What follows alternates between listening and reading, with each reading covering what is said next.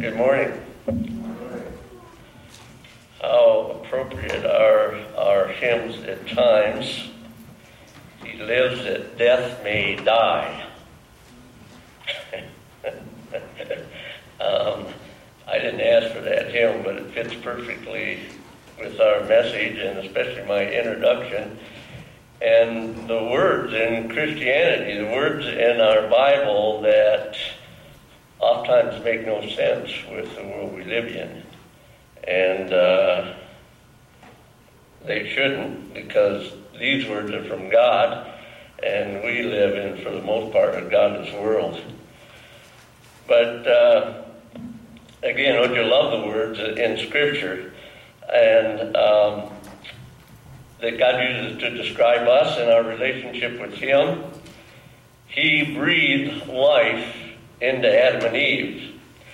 And that life passed on to their offspring up until now, and I'm sure will continue on for a while yet. But at the same time we have physical life, we are also dead. Dead. Death in Scripture always meaning separation we are born separated from God, dead to God. To take care of our spiritual death, Jesus died. He died so that we may have life, His life in us. As believers and His children, we receive His life in us, and then our Father gives us an abundant life through death. Death to self. Death to self. That's what Paul is begging for, if you will, beseeching for in Romans 12, uh, 1 and 2, uh, dead believers. Our Father, who always works all things together for good to those who love Him and are called according to His purpose, has a better plan for us in our death, an abundant, victorious life in His will, where He can bless us abundantly more, more than we can think or ask. Now that we are alive unto God through trust in our Lord Jesus Christ, our Father wants us to be dead. Dead to the world we live in dead in the sense that we no longer, that it no longer has any appeal to us. As its children, we have become citizens of heaven and only ambassadors in this world. So why would we look to this world for an abundant life? It would be like going to the most poverty stricken nation in the world and expecting them to make us rich while we are already far more richer than we can imagine and far richer than anyone who doesn't know Jesus Christ. We be, excuse me, we begin this morning, and this is very important. Back in uh, chapter 11 and the last three verses, well, anyway, starting in 33, verse 33 of chapter 11. Oh, the depth, excuse me,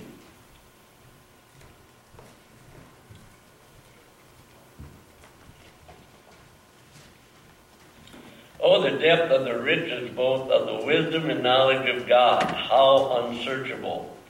Unsearchable meaning that which cannot be traced out in the Old Testament scriptures. That which could never have been known apart from the revelation the risen Lord gave to the Apostle Paul, the revelation of the mystery. How are his judgments and his ways past finding out? Or who has known the mind of the Lord? Or who has become his counselor? Or who has first given to him, and it shall be uh, repaid to him? For of him, and through him, and to him are all things. To him be glory forever. Amen. Paul bringing to our attention how great is our God he is way past our ability to know his mind, and so rich in what he gives those who believe in him. The Apostle Paul burst into ecstasy and praise because he is now considered God's marvelous plan to demonstrate His grace and mercy to both Gentiles and to the nation of Israel, despite the unbelief of both.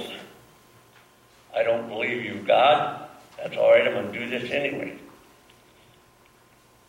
Paul's heart is full to overflowing, and knowing what it means personally, pens these verses. And this is what's so important in what's to come, because, and we're going to talk about that as we go through Scripture.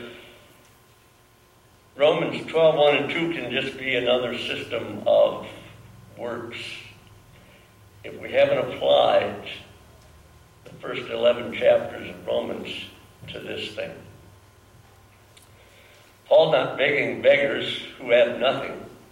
He's not writing to the folks living in a tent city in San Francisco asking those folks who have nothing to give to give anyway. Paul's writing to God's children. In light of what you have been given, doesn't it make sense to separate from the old you and get on the altar and kill yourself? Become separate from the world and its enticements to sin? And give yourself over for Him to use. Not from a head full of knowledge, but from a heart filled to overflowing with the love of your Father. God never asks uh, of us anything that He hasn't given us already to be able to do what He has asked. He does not ask us to go to the altar of sacrifice as a condemned man goes to the gallows. He so fills us with his mercies, as he did to the former chief of sinners, that we can't wait to jump on the altar, if you will. In reality, it's like jumping off of a cliff into his loving arms. That brings us to our primary passage, Romans 12:1. I beseech you, therefore, brethren, by the mercies of God, that you present your bodies a living sacrifice, holy, acceptable to God, which is your reasonable service. And do not be conformed to this world, but be transformed by the renewing of your mind, that you may prove what is that good and acceptable and perfect will of God first thing that we need to look at is that word present. And this has to do with yield, it has to do with surrender, it has to do with letting go, uh, surrendering. We sing the song, I Surrender All. It's a good song, but God's not looking for our words. He's looking for our heart. That we've come to the end of ourself and the end of uh, desiring the things of the world and desiring Him and His will alone. Notice that the word does not say commit. Too often Christianity has used that word in the, in the sense of yielding, of surrender, of presenting ourselves uh, to the Lord, but that's not the word. Commit is focusing on me. I am going to do this. And as we look at Scripture, it is I am is going to do this. I am being our Lord, Jehovah, God. Committing means I'm going to do this or die, or die trying. And again, the focus is on what I'm doing. It's in the wrong place. Yield, on the other hand, we, we know what yield is. We come to a, a uh, we're going down the road and there's a road going this way, and we yield to the cars, and in this context, we yield to what? We yield to going down the road uh, that follows the world and its way of thinking and its way of, think, of doing things. Oh, we yield to God and, and that path of righteousness where our focus is on Him. Where it's, Lord, your will I want for my life not the world and the world way of doing things. I believe totally through my life and reading the scripture and everything that this is basically a one time surrendering. All right, there's something happens here. We're going to talk about as we go on this morning. There's something happens here where life isn't the same anymore. Where we've come to the place in our heart, and it doesn't mean, Lord, I surrender. I didn't do that to the Lord, and we're going to talk about that. But we come to a place in our lives where, which is the path I'm going to follow. And Lord, I've done it my way. And even after a Christian, after becoming a Christian at 31 years old, a believer, the first thing in my heart I told the Lord, Lord, this is kind of strange to me, and uh, I love you and I love salvation, but we're going to do my things my way. My way. And you know what? He said, go for it. Go for it. He didn't tell me verbally, but, you know, he's a gentleman. He said, go for it. That's what you want to do. Have at it. Didn't work very good. But there's a time in our life where we surrender our will, present our bodies for our Lord to use the way He wants to. And then it becomes a life of yieldedness, uh, yielded to His will, His desire. All right, there, there's a there's a part and place in our lives where we come to this surrender, and things change, and we're going to talk about that in a little bit. Uh, but then it's a lifetime of yieldedness, my way or God's way. Okay, so next we see what looks like an oxymoron. It certainly did to the Jews that Paul would have preached to a living sacrifice. Every Jew knew that a sacrifice was an animal brought up on the altar and killed, his blood shed. That was a sacrifice. And now God's asking for a living sacrifice. He doesn't tell us that's what he wants is our physical death. No, he wants our death, our separation from the world and its ways. But now Jesus Christ has been our sacrifice to remove our sin. He is a living Savior and calls us to be a living sacrifice.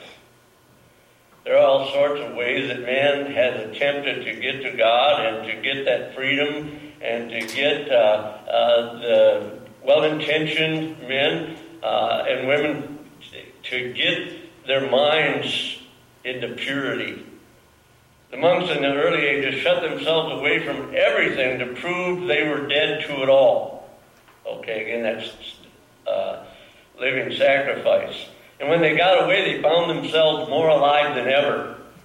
They're up in these caves, they're isolated and everything, and what does their minds go? Sin, sin, sin, sin. Uh, rather than what they had felt they would uh, be uh, purified, if you will, away from the things of the world. So before life becomes death, and there's one characteristic of Jesus in this light. He was fundamentally dead to the things of the world. It had no appeal to him. Now you can say, and I can say, well, right, he came from heaven, and after being in heaven, why would anything here have an appeal to him? But that was his hard period as a human being. The world had no appeal to him.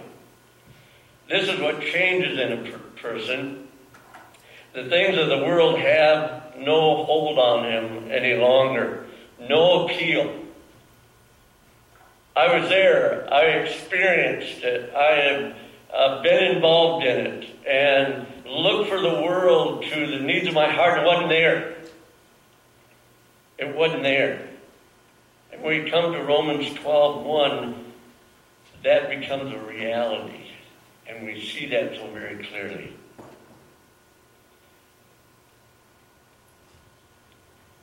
Person coming to 12.1 in that living sacrifice, he's separated from pursuing what this world has to offer money, fame, friendships, etc. He still enjoys, excuse me, the enjoyable things of the world, but they are no longer a goal.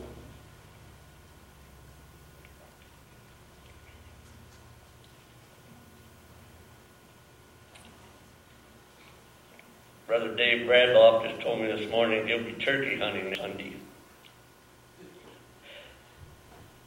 That's an enjoyable thing. You know what? Our Father enjoys us enjoying ourselves like that. He does. That's why you never get any flack from this church because you're out enjoying yourself maybe with family or friends or turkey hunting or deer hunting on a Sunday. We don't do that. God enjoys us enjoying ourselves. Now, if that's the goal in our life, then there's something, well, Romans 12.1 probably hasn't come to us yet.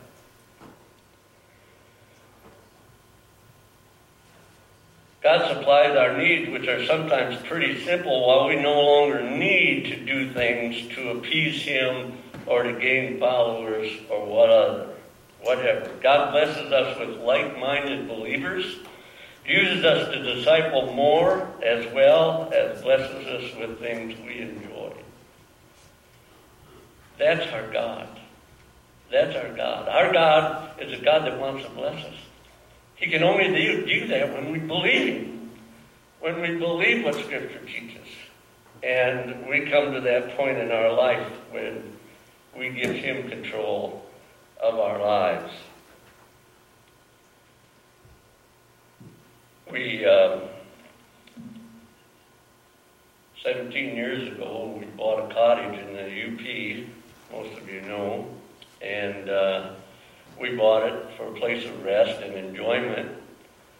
And we got that from that cottage, but we had no idea how much God was going to use that in ministering to others. And uh, sometimes it was just really, really a need for us to be able to get away and have a time when we had no responsibilities, just to enjoy ourselves. And even ended up being a real blessing to the pastor and his wife that are in uh, the town of Bergland. And uh, so, you know, God blesses us and uses us along the way in ways we don't, don't even plan, don't even think about when we're in His will. What's very important here is this is not a work God says in our passage, wholly acceptable to God. This is something, 12.1 is not something we do. It's just like everything else God teaches us, it's something we believe. It's something we believe. And we believe it's here our Lord takes over this. Because we basically let go of it and let Him have it. It's not something, presenting our bodies is not a work, but a matter of faith. Wholly acceptable to God. Set apart for His use. But the only thing that is acceptable to God from us is faith. That's it. That's the only thing that pleases God is faith. Us believing. Us believing. Do we truly believe what He said? what, what he's written in and what he's written to and about us and to and about him, do we really believe that? When we do, it takes a hold here. And we become a living sacrifice.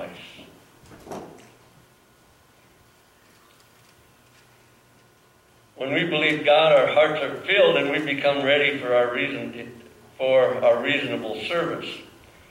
There's something about this that is difficult to understand, but Romans 12.1 is not about doing something, it is about believing something or someone, actually God. See, this is important, and we're going to do a review from my life. What Paul's written about in these first 11 chapters of Romans becomes real to me. I found my need for God's righteousness. I learned I had sinned and fallen short of the glory of God. Well, it was reinforced. I think I knew that. God provided a way for me to have His righteousness by faith, being justified freely by His grace through the redemption that is in Christ that he demonstrated at the present time his righteousness, that he might be just and the justifier of the one who has faith in Jesus. I believed and have Christ's righteousness applied to my heart. Now, having been justified by faith, I have peace with God through my Lord Jesus Christ, through whom also I have access by faith into this grace in which I stand and rejoice in the hope of the glory of God. Hope hasn't disappointed because the love of God had been poured out in my heart by the Holy Spirit who was given to me. I believe in my identity in Christ. I believe who I am, who I became the moment I trusted Jesus Christ as Savior, a child of God. Knowing this, that my old man was crucified with Christ, that my body of sin might be done away with. Might, again, another faith word, as I walk yielded to Him. That I am to yield to my Father and not be a slave to sin. That there is a terrible struggle between the flesh and the Spirit in which Jesus is the answer while walking in the Spirit by faith. I wondered and was curious and and, and, and heartbroken at times. Why is the flesh still taking control? Why am I still drawn to the things of the world and what it has to offer, even as a Christian? I was led of the Spirit not into the bondage of fear, but I received the Spirit of adoption, where my, whereby my heart knows God the Father as my Abba Father, as my Daddy. I know that He works all things together for good because I love Him and have been called according to His purpose. And nothing, not even me, can separate me from His love.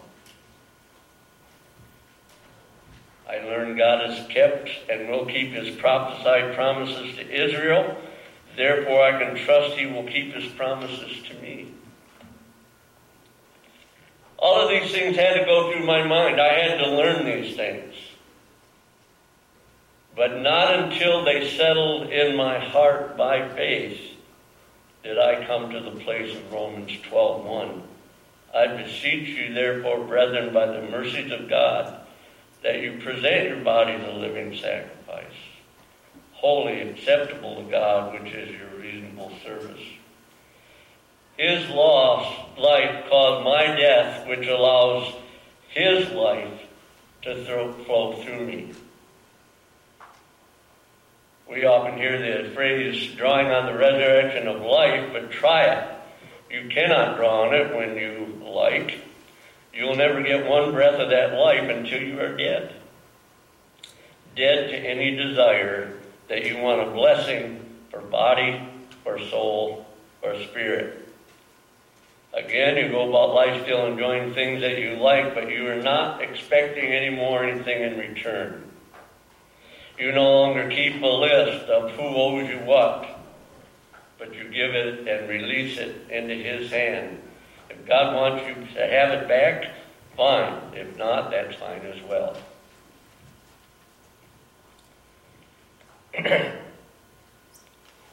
I like to tell our students school and they take an exam or something. Once in a while they get asked about it.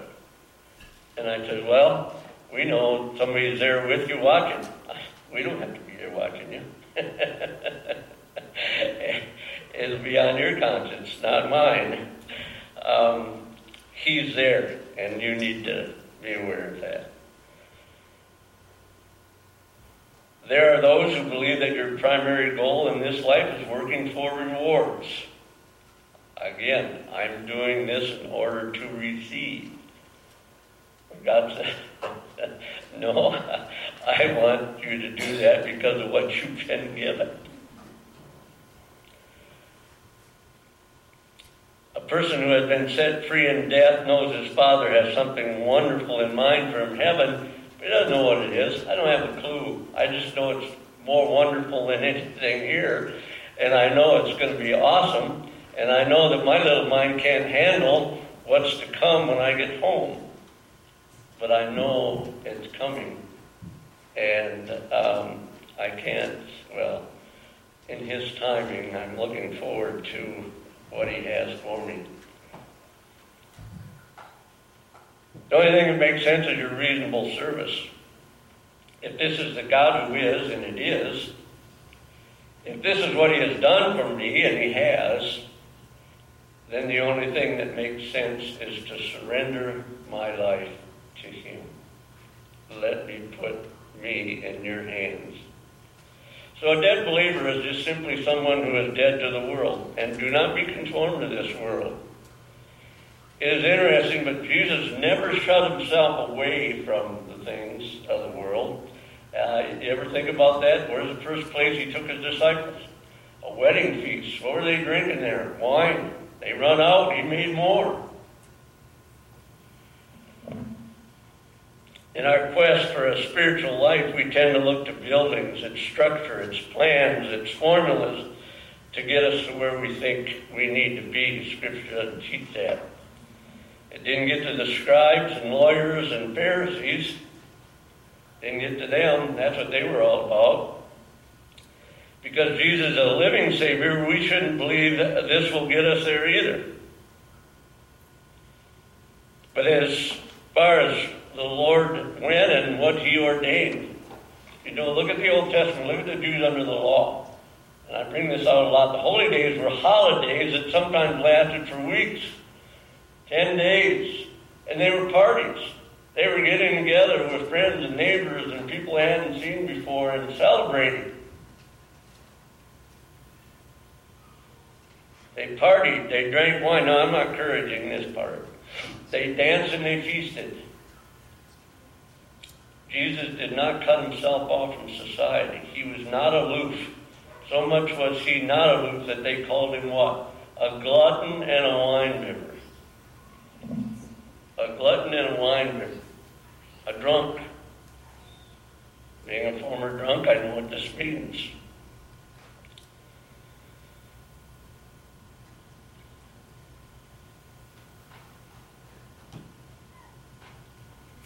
Before I saved, alcohol was becoming more and more a problem in my life. And um, I found a lot of what I needed in Satan's counterfeit to the church, a tavern. Um, you get fellowship there. You could make friends there.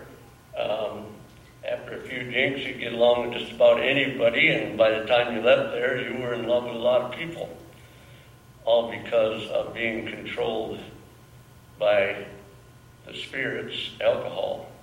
There was a spirit there too, or his spirit there.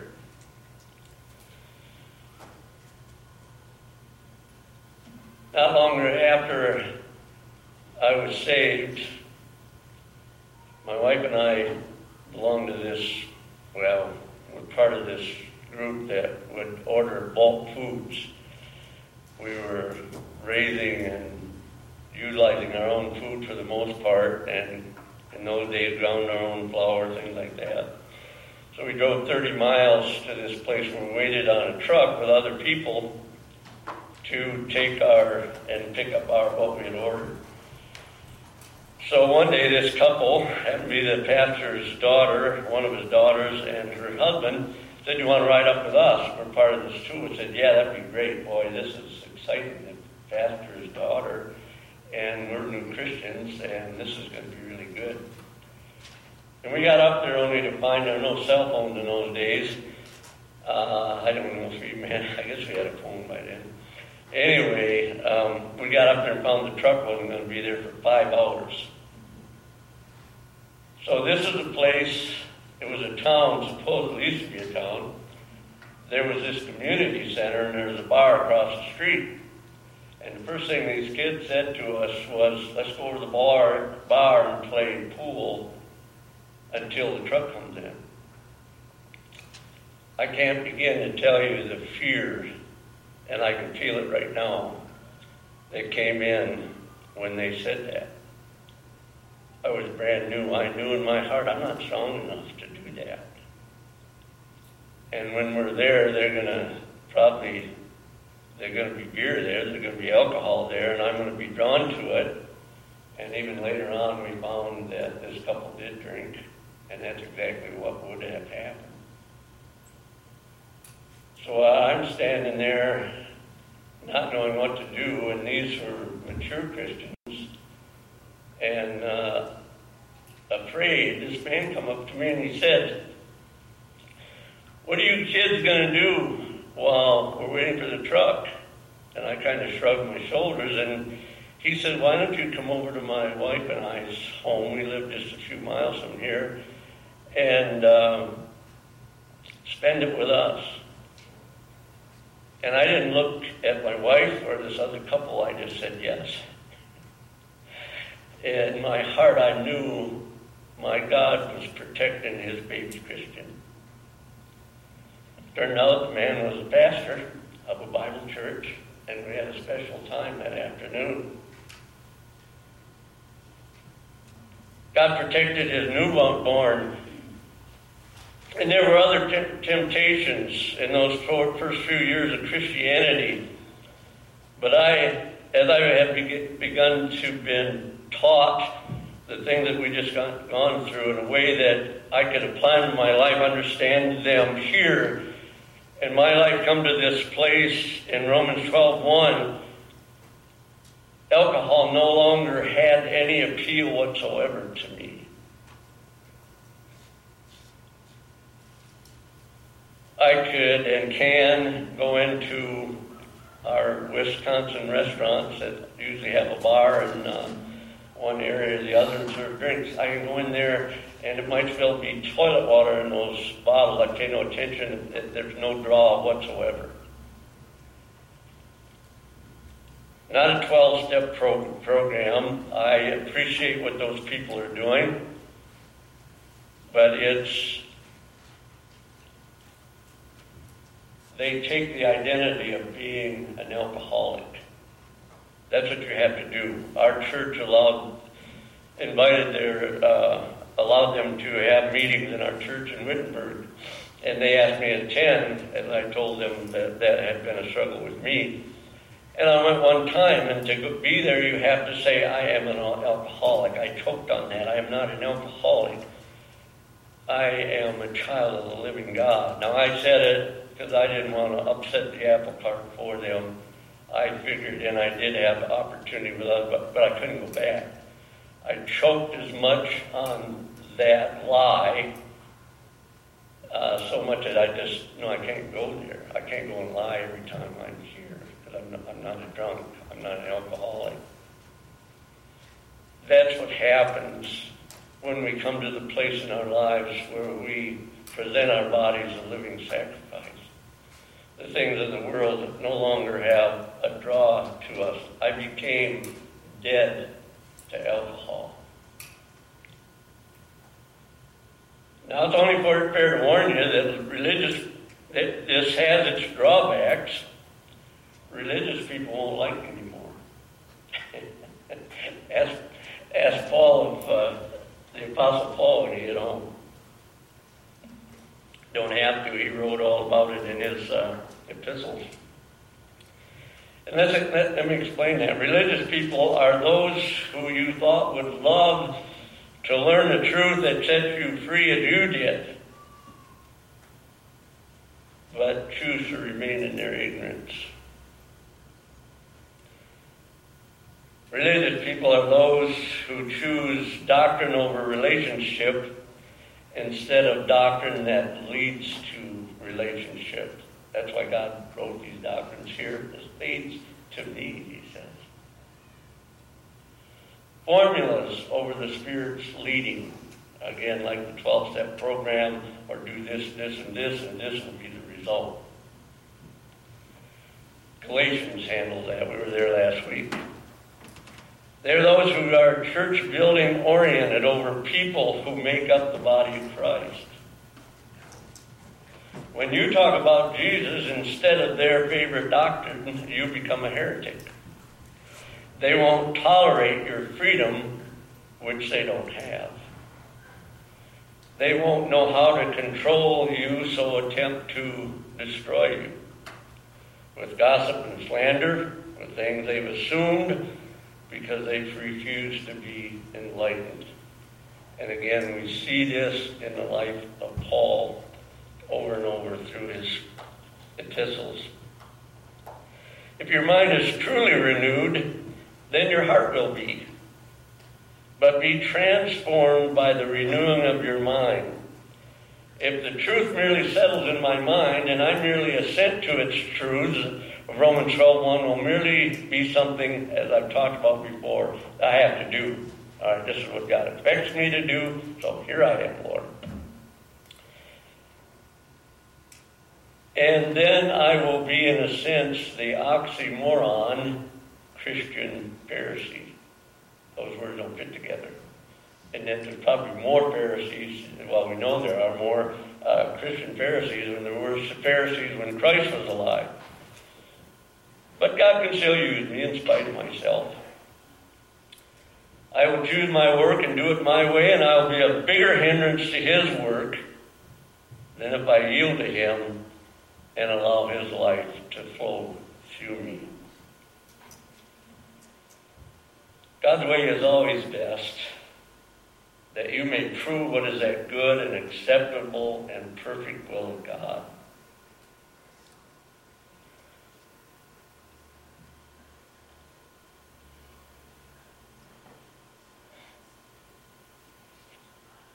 Jesus talked about the seed had to die. It would be alone until it dies, and when it dies, then it produces a hundredfold. And he meant by that that God can trust man anywhere with anything when he is fundamentally dead to things. We needn't be afraid of this. It simply means that God can trust us to go about the work that he has prepared for us.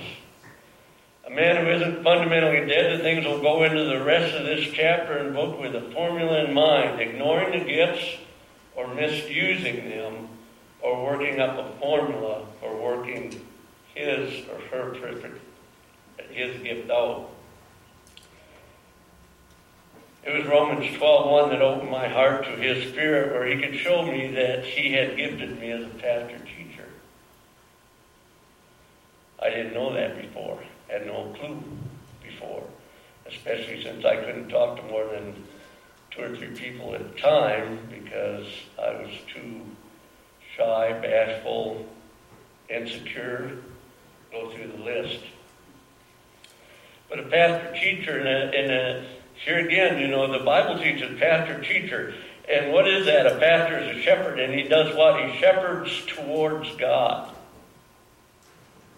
Towards God He does that through Scripture, but he shepherds from God. He leads towards the Lord. I follow me as I follow Christ, Paul said.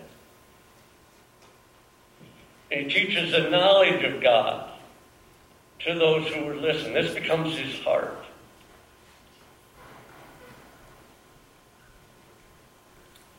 I went from not being able to talk to people, definitely not in groups, to where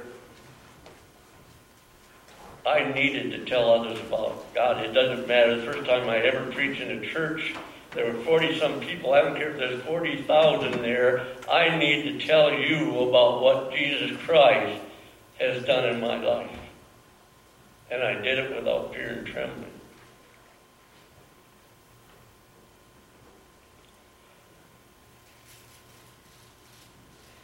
Immediately you die to self, the life of God is free in you and you don't know where you are with the exuberance of it, just like the Apostle Paul. Lord, what do you have me to do? Paul was not only saved, but also surrendered more so when he learned the new message. It was the work God had prepared for him, the dispensation of the grace of God. Wow. When you present yourself a living sacrifice, you become dead to self and alive to God. The lights come on. Scripture comes alive. I've given you examples of different people. I've got a brand new Bible, one that they've almost worn out from reading and studying. But now I know what it means to me. God is able to enlighten you on things you've never seen before. Things of the world no longer have an appeal. People in higher positions no longer impress you. What other people think of you no, longer has any meaning or hold on you. People can no longer manipulate you or control you. Fear of talking about God goes right out the window. No, I need to. I need to talk about my Father. The things the world has to offer no longer have an appeal. Your spiritual gifts in you will be obvious and obvious to others, as well as you'll see the gifts in others. More important than all of these things is that you want everyone to know the God who is, that they can experience the same joy and freedom that you do. You have an instant bond with those who have been to Romans 12, 1 and 2. Excuse me, through Romans chapter 1 through Romans 12, 1 and 2. You come to the place in your life, Father, I don't care if I'm the janitor or the pastor. Use me for your glory. This is something that's so beautiful, it's beyond words. I give it my best shot this morning. But again, it's something that happens to you when you believe what God has written to you where He has brought you, what He has done for you and will do in and through your lives, and what He has planned for you when we leave this earth. What a wonderful, awesome God. What He wants us to be is dead to the world and alive unto Him.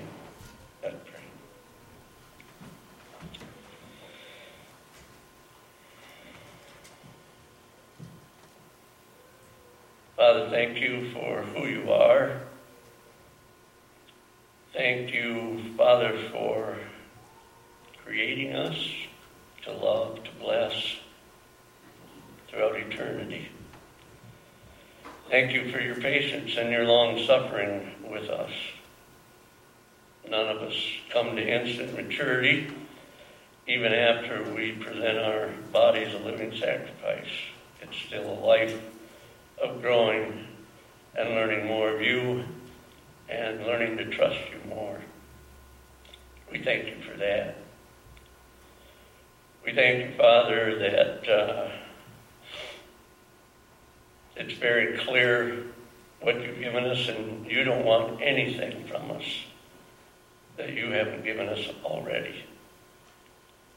So many Christians are looking to be free. Well, they already are. You've shown that very clear in Scripture.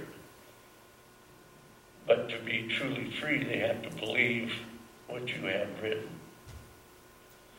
I thank you that we're brought into such a close and intimate relationship as child father relationship. You, the Almighty, the create, the God of all creation, have brought us into that precious relationship where our hearts do indeed cry out, Abba, Father.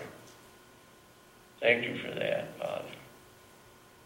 We pray this morning, Father, for anyone here that's not to that their point, this point in their life. We pray, Father, that they do open their life, their hearts to you, your truth, Father, and um, where their hearts alone, they, you and you alone, you and you alone I want for my life. Your will alone I want for my life. Thank you, Father. And thank you for these people. Thank you that they do love you and love your truth. And we praise you now in your wonderful name, Lord Jesus. Amen.